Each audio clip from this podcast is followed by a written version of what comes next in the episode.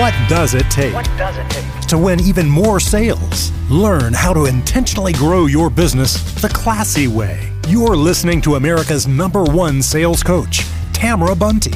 Here is today's conversation.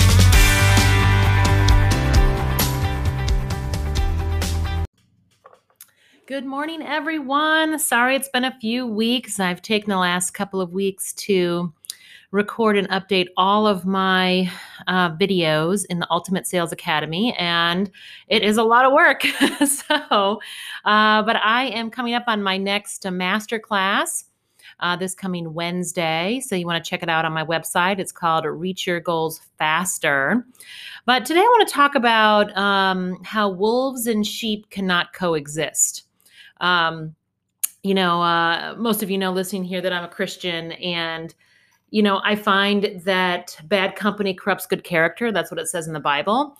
And I see now more than ever that there's so much division, right? We all feel that. There's fear everywhere, all that kind of stuff. But it's also bringing to light either the light or the darkness.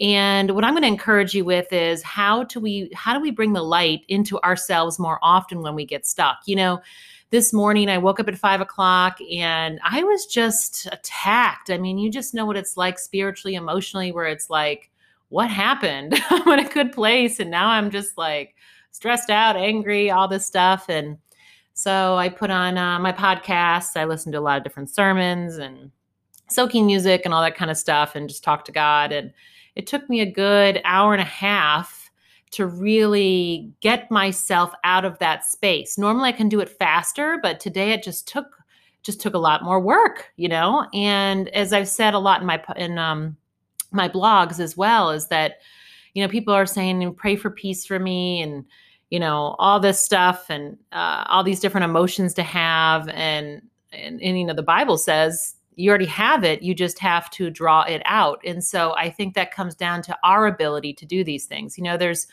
god has his ability to do all things but we have to play our part right?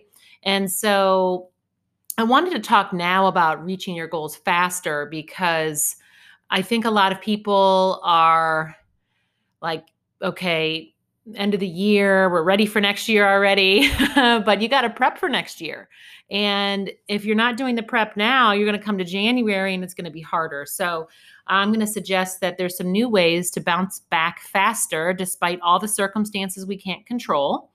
And, you know, it also says in the Bible that the Lord would rather us be ice cold or burning hot, not lukewarm. And I think a lot of people are coming out of a lukewarm place um, you know, I know I definitely have been in the sense that things are pretty easy and now things are a lot harder. All my um, events have been canceled and some have gone virtual and it's just not fun. And so it's like, well, now I've got to really step it up. You know, I got to work a lot harder um, and uh, figure out how to do all this uh, tech stuff. But you know what? We need to adapt. So um, I think that we need to challenge and confront with love and say, okay, um, we're at where we're at, but it's up to us to change. You know, so many people in coaching tell me that, well, it's up to God, it's up to God, and they take away all responsibility for action. And so I'm here to tell you that you have got to participate in your own rescue.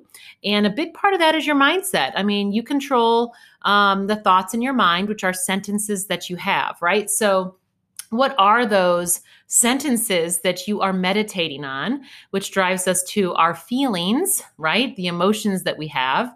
And then our actions are determined based on what we're feeling most of the time. So, um, and then our results, right?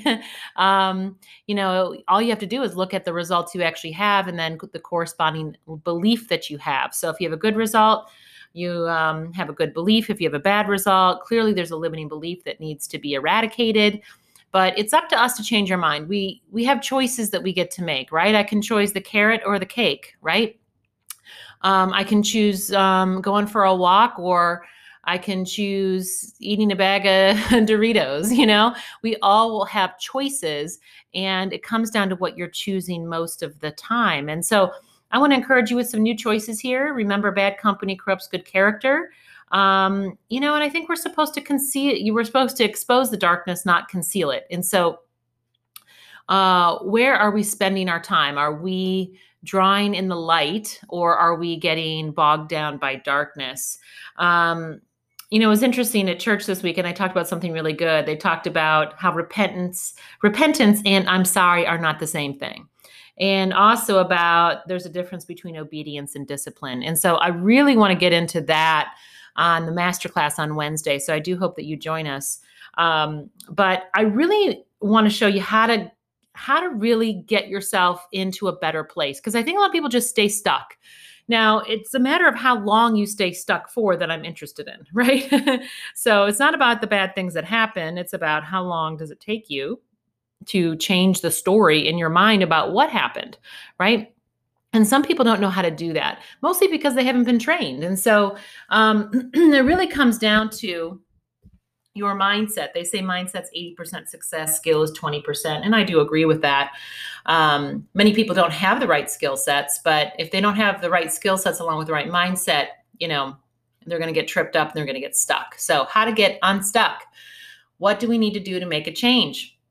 You know, I uh, was spending um, these last couple of months getting organized because the first eight years in my business, I was not organized. I've been in business here about 13 years. And um, I've coached a lot of people. I started out as a life coach, so people would come to me that had heart issues. I was really into NLP, neuro linguistic programming, and people that got, you know, biting their nails or eating disorders or OCD and alcoholism and all kinds of stuff. And I noticed in my notes, um, and mind you, most of the people that come to me are successful people. I don't really work with people that really need me, which is just the irony of this.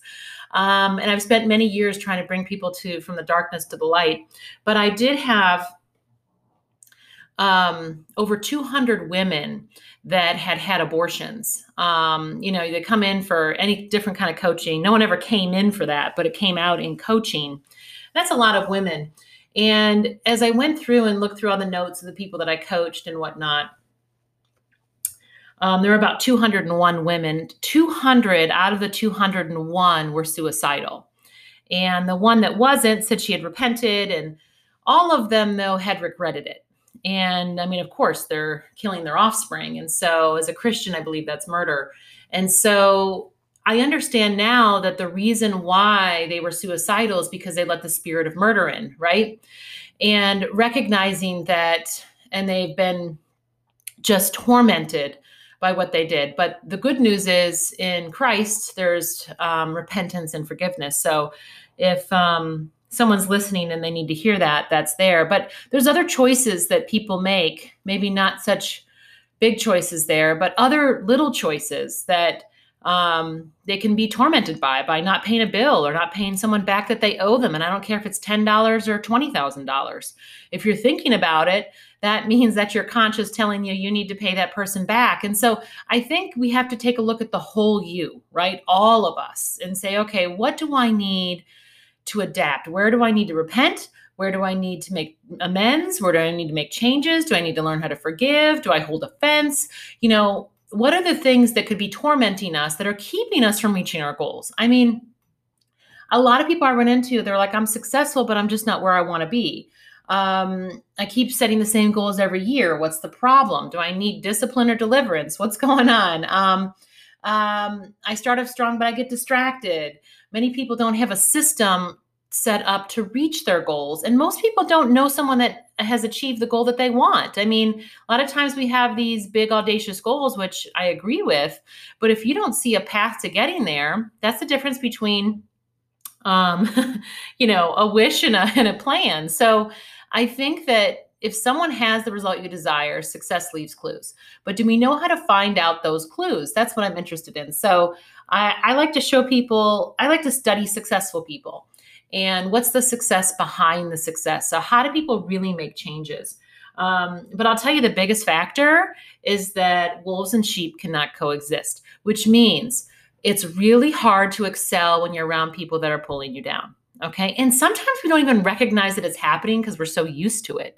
Um, but you know i've recently you know recognized too like who am i really spending time with am i spending time with people that celebrate me um, Uh, are they bringing out the best in me? Am I doing the same thing back for them? I'm excited for them to excel. I mean, what is it that is happening in the relationships that we have and how can we spur people on to become the best version of themselves and so i want to encourage you with um, there's a way there's a path and here's the thing the biggest factor i've noticed in studying successful people is that they just don't give up i mean it's kind of like in sales i tell people that you know you when you're in sales, eventually everybody buys. But how many salespeople get upset when someone doesn't buy? That means they don't have faith in what they're selling. Okay.